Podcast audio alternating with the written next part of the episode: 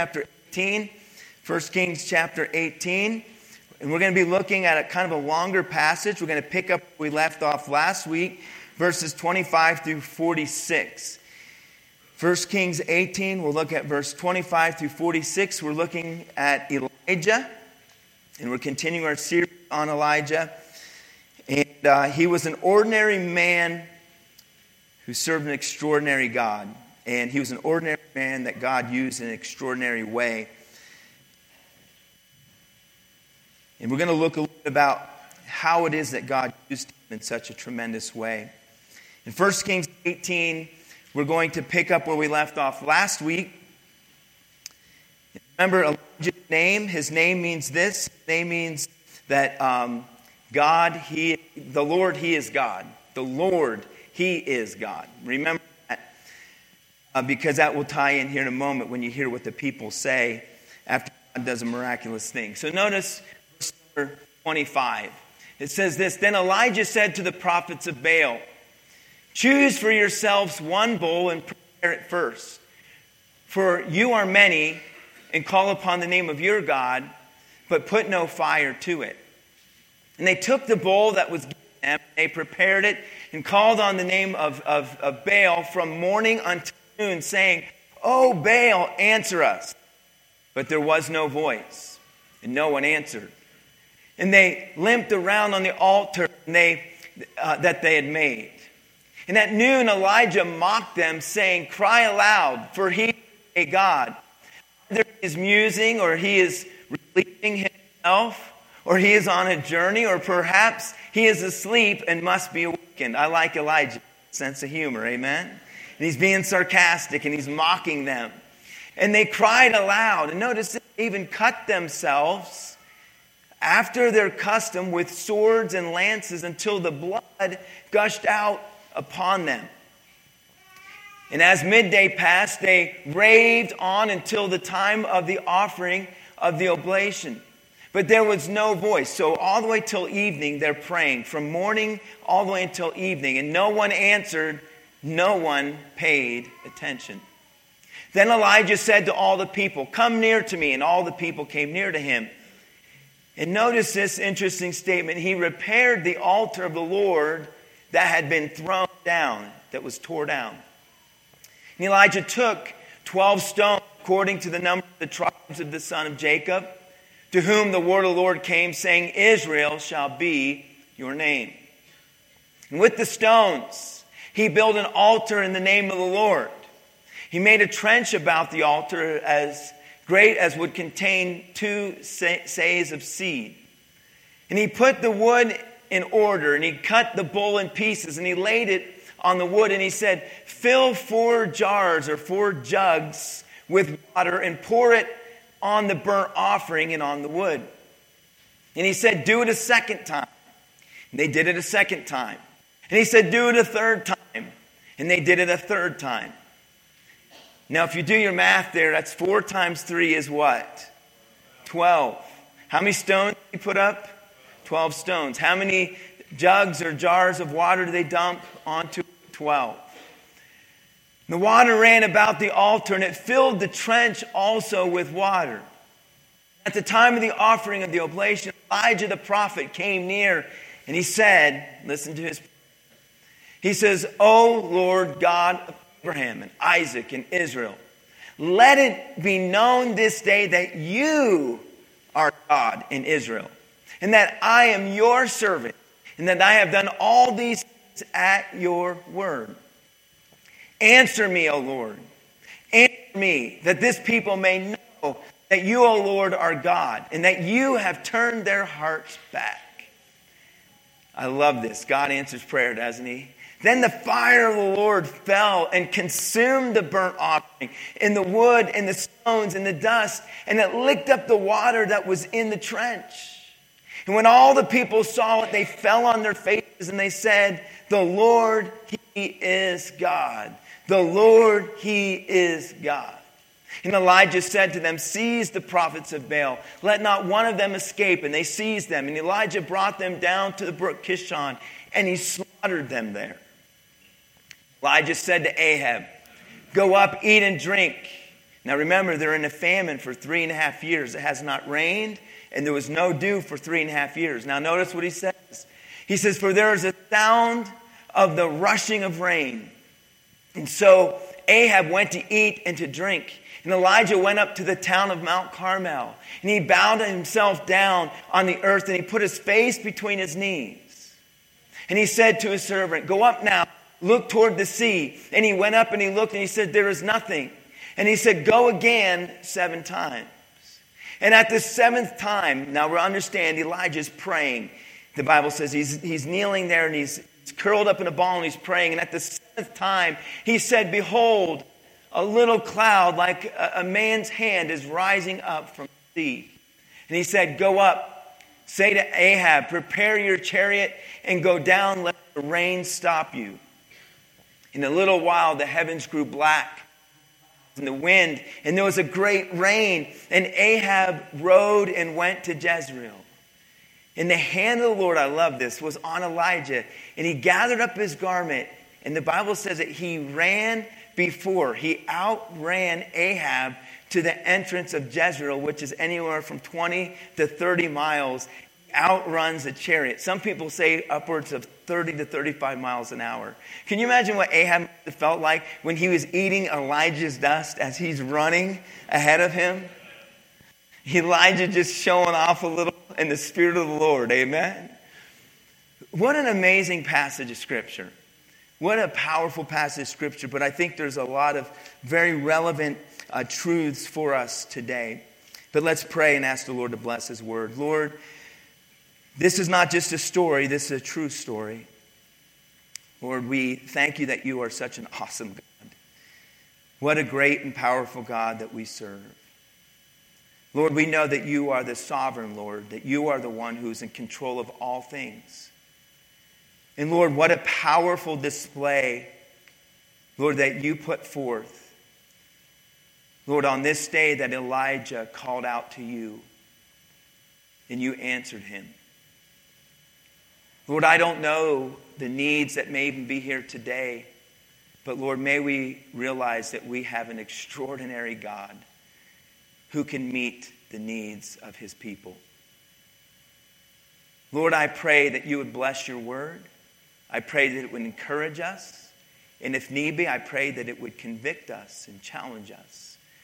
Lord, so that we too could draw deeper into a greater trust and faith in you. In Jesus' name we pray. Amen. Now, as we were reminded, King Ahab was a very wicked king. The Bible says he married a woman by the name of Jezebel, and she was a pagan, and she believed in false gods.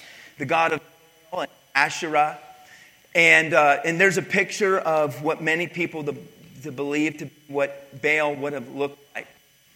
And there's probably a few other slides or pictures up there, but remember, they would offer their children. It even says there that they would offer their children to, to these gods. They, would, they believed in human sacrifice. And even as we read in this passage, when Elijah confronts the prophet of the 450 prophets of Baal and the 400 prophets of Asherah, remember what they began to do? They began to shed their own blood on the altar there that was there for Baal.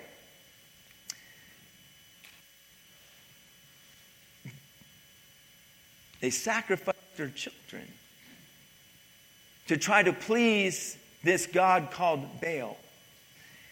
Understand this that this God called Baal that they worshiped and served, his name meant literally owner or they were saying, You are our Lord, you are our owner.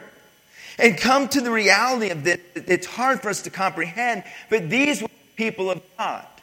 The same people that Elijah prays, he reminds them that, that the God of Abraham and Isaac and the God of Jacob, the God that delivered them from bondage, the God who delivered them and, and brought them into the promised land, the God who had given them the land that they have. The God who had been faithful to them. The God who had provided a sacrifice for them in the days of Abraham and prophesied that there would be the coming of the Messiah, the one who would give himself as a ransom. They called this Baal their God. The people of God began to worship Baal. And in the worship of Baal, he was their Lord, he was their owner. It's interesting because this God was the God of fertility. He was called the God of the thunder and rain and dew. But what did Elijah pray for God to do? He prayed to the one true living God and he said, God, stop the rain. And remember, he went to Ahab and to the people and he said, Listen, I have prayed and God is going to stop the rain. He's going to stop the dew, and there will be no more rain until I pray for rain again. Do you understand why God commanded Elijah to, to pray this prayer? Do you understand why God was doing this? This was to wake up the people of God because the God that they were serving was called the fertility God, the God of thunder, the God of rain. And what has it not done for over three and a half years? Not rain.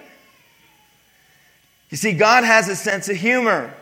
So did Elijah. Because when he says, I have I have this idea. Let's, let's do this. Let's see who the one true living God is. Who is the one true living God? Is it Baal? And he says, if it's Baal, worship him. He says, but if it's God, then worship God. And so he puts it, presents a test on Mount Carmel. He says, let's have a test. You, you, your altar and put a, put a, put an oxen on it and, and, and you do what you do and you pray and you have your God send fire down from heaven. And then I'll, I'll take my turn when you're finished, since there's so many of you, and we have to let all of you pray. And we know as we read what took place that they pray and they pray and they pray. And they call out to Baal, and that doesn't work. So then Elijah kind of, you know, kind of stirs them up a little. He even, I mean, think about the wording here. He says, you know, if you read, he says, maybe has fallen asleep, and you have to yell a little bit louder. Maybe he's relieving himself. You know, maybe he's sitting on the toilet, you know? He's sitting on his throne, you know? Ah, oh, got that one? Baal's sitting on his throne, you know? Maybe that's what he's doing. And so Elijah begins to antagonize them because their God is not answering. So much so that they begin to cut themselves and they begin to bleed all over the altar. And finally, when the evening time comes and they're exhausted and nothing has happened, it was then Elijah's turn. And we know what took place, and we'll talk about that in a moment. But here's just three thoughts I want to draw from this passage today. Number one, I want you to see the sincerity of these prophets. They believed and they had faith in their false God, that He would answer their prayers. They went out and they believed and they cried and they cut themselves. And let me say it like this they were sincere, but they were sincerely wrong. In fact, it is sad because they were serving a powerless God, and their God could do nothing for them. In fact, many of them would offer up themselves and even their own children as sacrifice to a God who could do nothing for them. I'm not going to spend long here, but just a moment or two. But can I say this? I believe the spirit of Baal is still alive and prevalent in our country and in our culture, in our society today. That there are many who are serving a God cannot fulfill what they need. Does that make sense? You know, you, Baal can be in many different forms. There was called Asherah poles, and they would bow down and worship the Asherah poles. You had the, the, the Baal where they would come and have altars and they would offer their children and they would sacrifice. And may I say to you, the spirit of Baal is still alive and prevalent. And that same spirit, I, I believe, is, is, the idea of this is it's idolatry. And idolatry comes in many different shapes and sizes and forms. But it is this, is that, that people who are, if you will, putting all of their faith and trust, maybe money. Can I tell you, people put their faith and trust in money. And may I say something to you? You cannot buy eternal life. Only Jesus could pay for that. Amen? It may be money, it may be fortune, it may be fame. But there are many, many gods that our culture has bowed down to, that our culture is, is literally selling their souls to. Yet it will not please, it will not fill the void. You see, even the people of God got sucked into this idolatry. The people of God who once were worshiping God got so caught up with what was culturally now relevant, what was going on in their culture and in their society. And now that this new king came along and he introduced these false gods, what did the people do? They followed right along with it. And so now they're bowing down to this false God. I want you to notice the sad condition of God's people. As we quickly read that, you may have missed this, but the Bible says that Elijah had to do something before he could offer up the sacrifice. What did the Bible say? He had to go and he had to repair.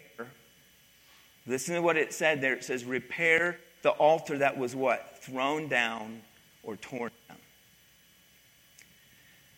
How sad that God's people, the altar, was, had not been used in years. In Elijah, the first thing he had to do before he could even have a time of worship was he had to go and he had to gather the 12 stones. And the Bible's, and it's interesting because as I read it, I find it, it's Elijah alone. He finally later says, Bring me the water to put onto it. And then he wanted to make it even more challenging for God. Amen. He's like, bring water, bring more water, bring more, more water. But what I find here is this is that the condition of the people, how sad it was. Because the Bible says that Elijah had to repair the broken down, torn down altar of. You say, well, what is an altar? An altar was a place of worship, but do not miss this. It was a place of worship through surrender and sacrifice. He took an animal, he sacrificed that animal. What took place at the altar was this sacrifice. You see, what come to is this is that God's people were no longer sacrificing. They were no longer at a place of surrender to God. In Elijah, the first thing he does is he has to repair the broken down altar of the Lord. The altar that was once used for surrender and sacrifice to the one true living sovereign God. May I say to you, there are many and many uh, uh, broken down altars in our lives today. How sad it is that God's people no longer in a place of surrender and sacrifice to God. We want a convenient Christianity. We want to serve God at our own convenience. Why It is quiet in here today. Ooh.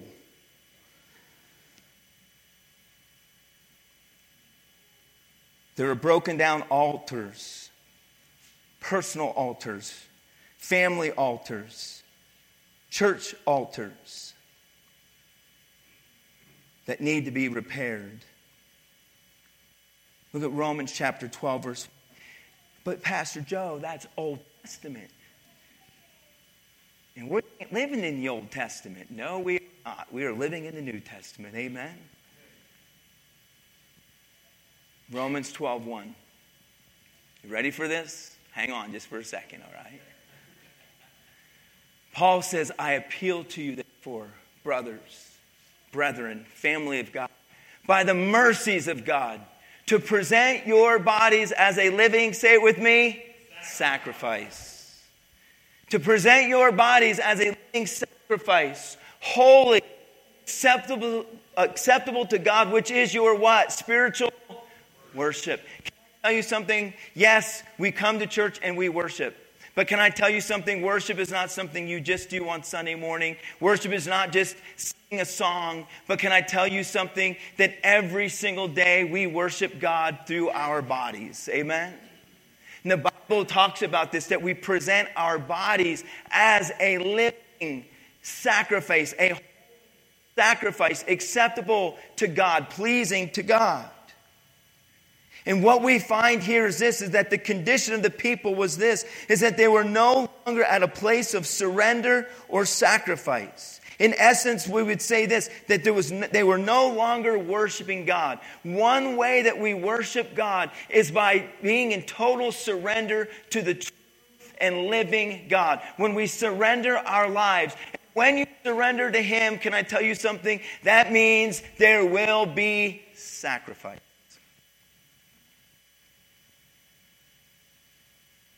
You say, well, Pastor Joe, when I came to church today, I thought we were going to hear a prosperity gospel. That when you, you know, come to Jesus and everything's going to be great. I wanted to hear about getting a brand new car. I wanted to hear about all the new clothes I'm going to get.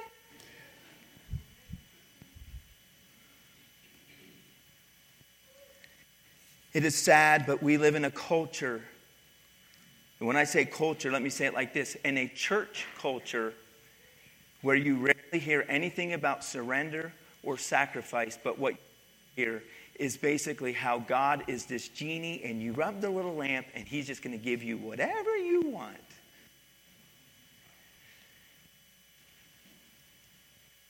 And so the condition of the people is there was no longer a place for worship. And let me remind you worship is something we do every moment of our lives. The Bible says, whatever you eat or drink or whatever you do, do all to the glory of God. So please be reminded that worship is not just something we do on Sunday, although we do it. But when you get up in the morning and you surrender the Lord and you show up to work when you don't want to go to work to provide for your family, believe it or not, that's an act of worship. That as you live your life, and you strive to live a life that's pleasing to God in a culture that is unpleasing to God. And when you say no to temptations and when you say no uh, to, to things that other people around you, especially some of you young people, as they're trying to lead you down a path, and you have the courage to live for God and the courage to say no and the courage to do what's right and pleasing and acceptable to God, can I say something to you? That is a place of surrender. That is sacrifice. And at that moment, you are worshiping God. Does this make sense? That when you provide for your family, when you sacrifice and you fulfill what God has called you to do, you are worshiping God. Yes, you can worship God as you sing in your car. worship doesn't sound as good as other people's worship, that's for sure. but it does to Him, amen? But you, you worship God by the decisions and choices and the things that oftentimes no one else sees and no one else knows. And when you choose to do the right thing when no one else is doing the right thing, you're worshiping God. Somebody say amen. It's an act of worship as we live and surrender to Him. Now, I want you to notice this prayer of Elijah, the prayer life of Elijah, just for a few moments. Notice in James chapter 5, verses 16 through 18, it says this. James uses in the New Testament Elijah's example of a prayer warrior. He says, Therefore, confess sin to one another and pray for one another that you may be healed. Now, notice these words carefully. He says, The prayer of a righteous person has great power as it is working. There's power in prayer. He says, Elijah, you notice the example he uses. He goes back to the Elijah was man with a nature like ours, meaning he's just as much a human as you and I. That Elijah got hungry like us and thirsty like us and tired like us and irritable like us. That Elijah was just as human as you and I are, but notice what it says. He prayed fervently that it might not rain. And for three years and six months, it did not rain on the earth. And then he prayed and gave rain, and the earth bore its fruit. I want to take a few on that of Elijah because James uses him as an example of a man of prayer, that a, he had a powerful prayer life. I call this the science of prayer when you look at the life of Elijah. Because science is this it's knowledge gained by careful observation. When you observe the prayer life of Elijah, there are a number of things that we can learn about prayer. In fact, James even says, hey, look at Elijah. He was just an ordinary guy, but boy, God answer his prayer. So here's a few quick thoughts about prayer. The who is important in prayer. When we go back to the story, let me ask you did, did, did the prophets pray? Yes, they did. Prayers answered? No. Did Elijah pray? Yes. Was Elijah's prayers answered? Yes. So the who is important in prayer. Believe it or not, who we are praying to is important. You say, well, that's a given. Not necessarily. Who we are praying to is important. The prophets of Baal and Asherah, they were sincere, but they were sincerely wrong. They were praying to the wrong God, and that God had no power. Elijah prayed to the one true living God, and his prayers were answered. Let me get another passage quickly 1 Timothy 2 5. In 1 Timothy 2 5, it says this For there is one God there's one mediator between God and man. Who is it? The man Christ Jesus. I'm not in here, but you know, some people are not getting their prayers answered, praying to the wrong person. I pray to my grandmother. I pray to my grandfather. I'm not trying to be hurtful. I pray to this saint or that saint or this patron saint. You will not find anywhere in the scripture we are to be praying to any human being. Can I tell you something? There is one mediator between God and man. Who is it? The scripture says who it is. Who is it? Jesus. That's why the Bible says that when you pray, you pray in whose name? In Jesus' name. We pray to the Father and we have the authority through Jesus Christ. Many people are not having their prayers answered because the who is important in prayer. Everybody got that?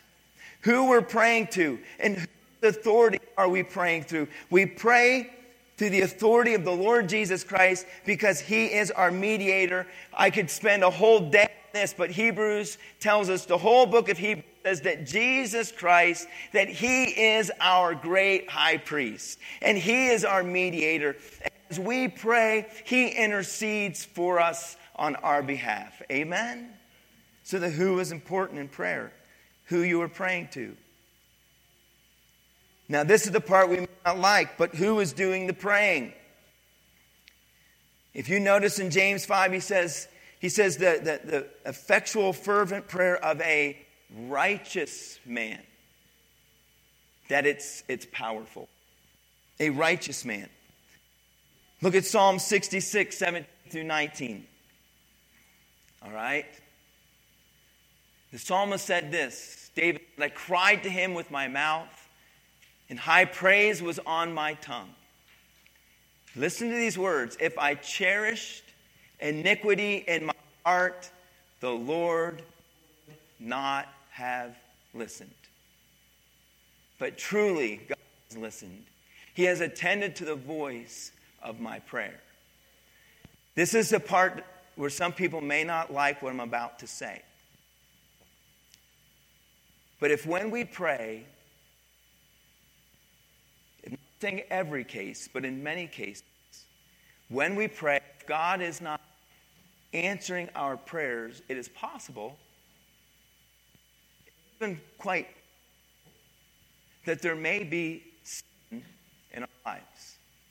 Yes, I said that word sin. I know some of us have not heard that in 10 or 15 years. Amen. Pastor Joe, you said the S word in church. You said the S word in church. You said sin. Yes. I know it's not a popular word.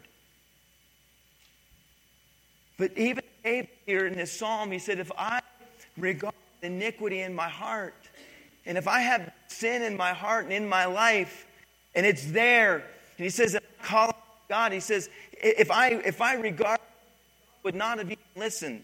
You say, well, you say, well, then what do I need to do? First John 9.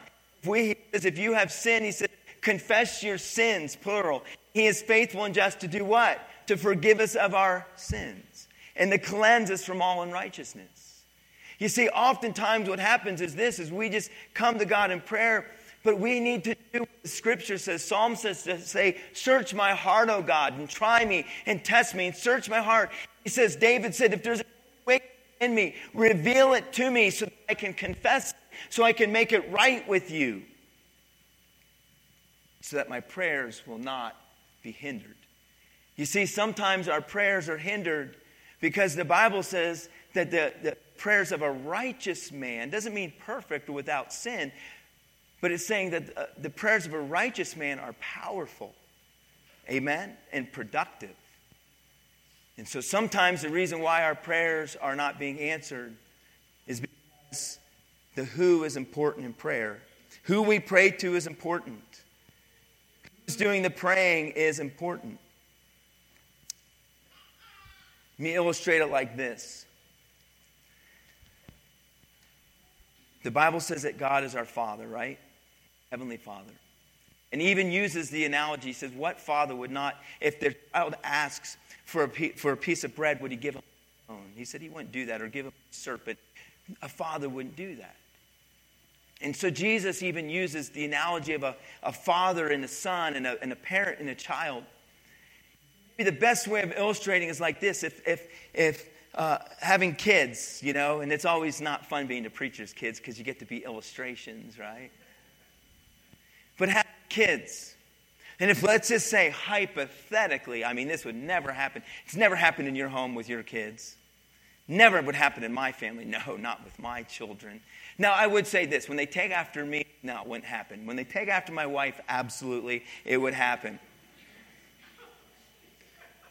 You say, go clean your room. I don't want to clean my room. I'm not going to clean my room. You say, go clean your room, and all of a sudden, all you hear is stuff flying and banging and clanging, and, and then you walk in there and they just destroy it. Now, this, you might be like, this is a little dramatic, but I mean, just follow me here. And so what do you say? You say, well, you're not going anywhere doing anything until you clean that room. And so the room's not clean. And then they get a phone call or a text, or they get a Snapchat or an Instagram message from one of their friends, and they're, they're saying that they're going to be going to the bowling alley tonight. And so they come out of the room and say, Mom, Dad, can I go to the bowling alley? All my friends are to the bowling alley. Can I go to the bowling alley? Oh, no way. You're not going to the bowling alley. Let me ask you this question Why are they not going to the bowling alley?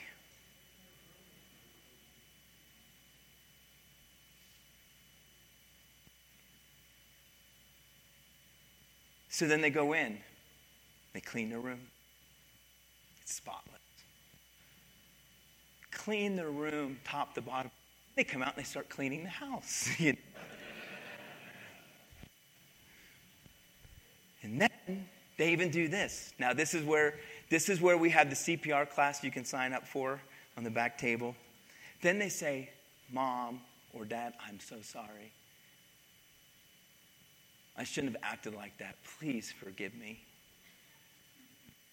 Wham, you hit the floor. you know.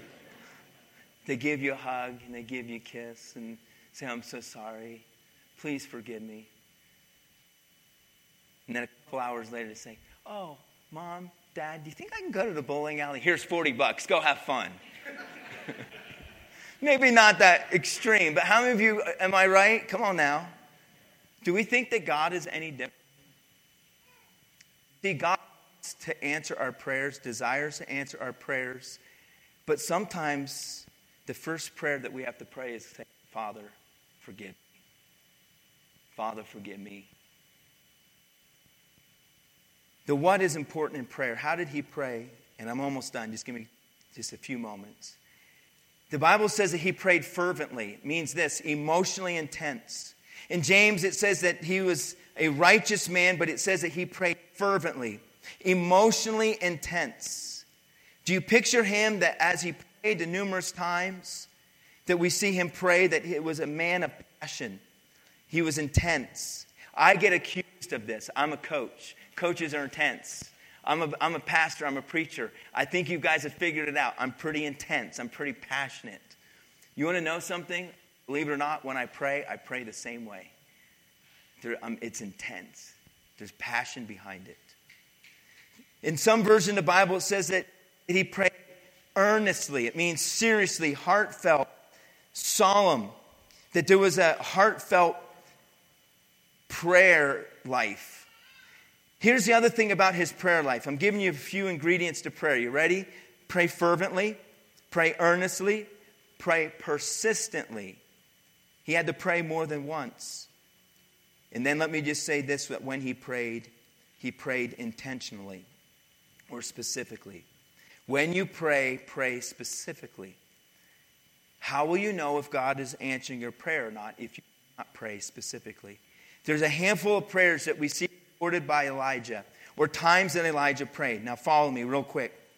The very first time is this that God says to him, He says, When I pray, I'm going to stop the heavens. God is going to stop the heavens when I pray. And as far as we know, he prayed one time, and the, the Bible says that it no longer was, there was a famine, that there was no longer rain or dew on the earth for three and a half years. Do you remember the story that we read about Elijah as he's living with the widow and the widow's son dies? Does anyone remember what Elijah does? The Bible says that he, he lays on top of the boy, takes him up to his bed, he takes this small child and he lays on top of him and he prays once and God doesn't answer. He prays what? Twice. God doesn't answer. And the Bible says finally he prayed what? The third time and God answered his prayer. And the boy came alive, carried the boy down, and gave him back to his mother. Obviously, she glorified God. So he prayed three times. We see that when Elijah prays and asks God to send fire down from heaven, think about this. How many times did he pray? Once. He prayed one time. And God sent fire down from heaven. I even counted the words. Now, each version might be a little different, but in the version that I was using, he prayed a 63 word prayer. That's not a very long prayer. The prayer is a short prayer. And he just prayed one time. And he prayed once, and what did God do? He sent fire down from heaven and consumed the altar. And, and the Bible says, licked up the, the water and the dust. And the people said, The Lord, He is God. The Lord, He is God. And God got the glory. And then Elijah says to Ahab and to all the people, You better get, head for cover because rain and then he goes up to Mount Carmel. What does the Bible say he did? I'm not going to get up here and illustrate it, but he literally curls up into a ball and he prays. And he prays and he asks God to send rain. And he says to his servant, Go out and look. Look into the sky and tell me what you see. And he comes back and he says, I see nothing. He says, Nothing? Not even one little cloud? Nothing. What does Elijah do? The Bible says Elijah again prays fervently, prays passionately, curls up in a ball, and he prays again. And he sends his servant out the second time, and he says, Anything. He says, Nothing. The third time, nothing. The fourth time, nothing. The fifth time, nothing. The sixth time, nothing. He says, You don't see anything. And so Elijah once again curls up into a ball and he cries out to God. He's probably saying something like this God, I'm going to look like the biggest fool if you don't send rain. Please, God, send rain. Send the rain. And he prays a seventh time. And he says to his look and tell me what you see. And he says, Well, I see just a, a little cloud about the size of a man's hand out there over, it's the Mediterranean Sea, out over the sea there. And he said, All right, head for cover. And the Bible, he ties up his garment and he starts run and he outruns the king, which is cool to me. He outruns the king, and the storm hits, and God sends the rain. You see, you must pray persistently. Elijah was a righteous man, asking God to do what God had him to do. You want to know something? Sometimes you have to pray once. Have you ever prayed just one time really quick? There's times I've prayed and with bam, I'm like, wow, that was really fast. You ever experienced that one? Most are like, no, that rarely happens. It's true. Sometimes you might have to pray three times. Sometimes you might have to pray seven times or more. But Elijah prayed, and God answered his prayer. I say this Elijah was an ordinary man who God used in an extraordinary way. You know what the secret was? His prayer life. He called out to God. Elijah looked like an average guy, and he was. In fact, remember, he was unique, he was different. But God used him in a powerful way. My challenge us as a church and as followers of God is that we be men and women and young people of prayer. Amen? Because prayer works. Prayer works. What is it that you need God to do? What is it that you need God's? Can I say sometimes you have to pray more than once? Maybe there's something in your life you have to say, Father, forgive me. Father, forgive me. And maybe you ha- there's something you have to confess. But can I say this very quickly as we're, we're done? But here's the thing is sometimes there isn't sin in our lives. And we've asked God and we still pray. You know, Elijah didn't have sin in his life and he had to pray seven times. And then God answered.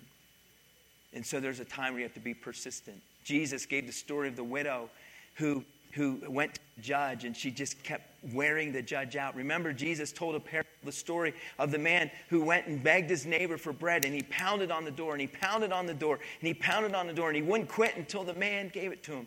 Sometimes we just have to persevere in prayer and pray and keep praying and keep praying. I believe that's what draws us closer to Him. Those times we keep praying, we keep praying. And by the way, can I say it like this? That when God answers, you appreciate it a whole lot more. Amen? Sometimes God tells us to wait so that when He answers our prayers, we have a spirit of gratitude. Amen? And we appreciate it a whole lot more. Let's stand together and have a word of prayer this morning.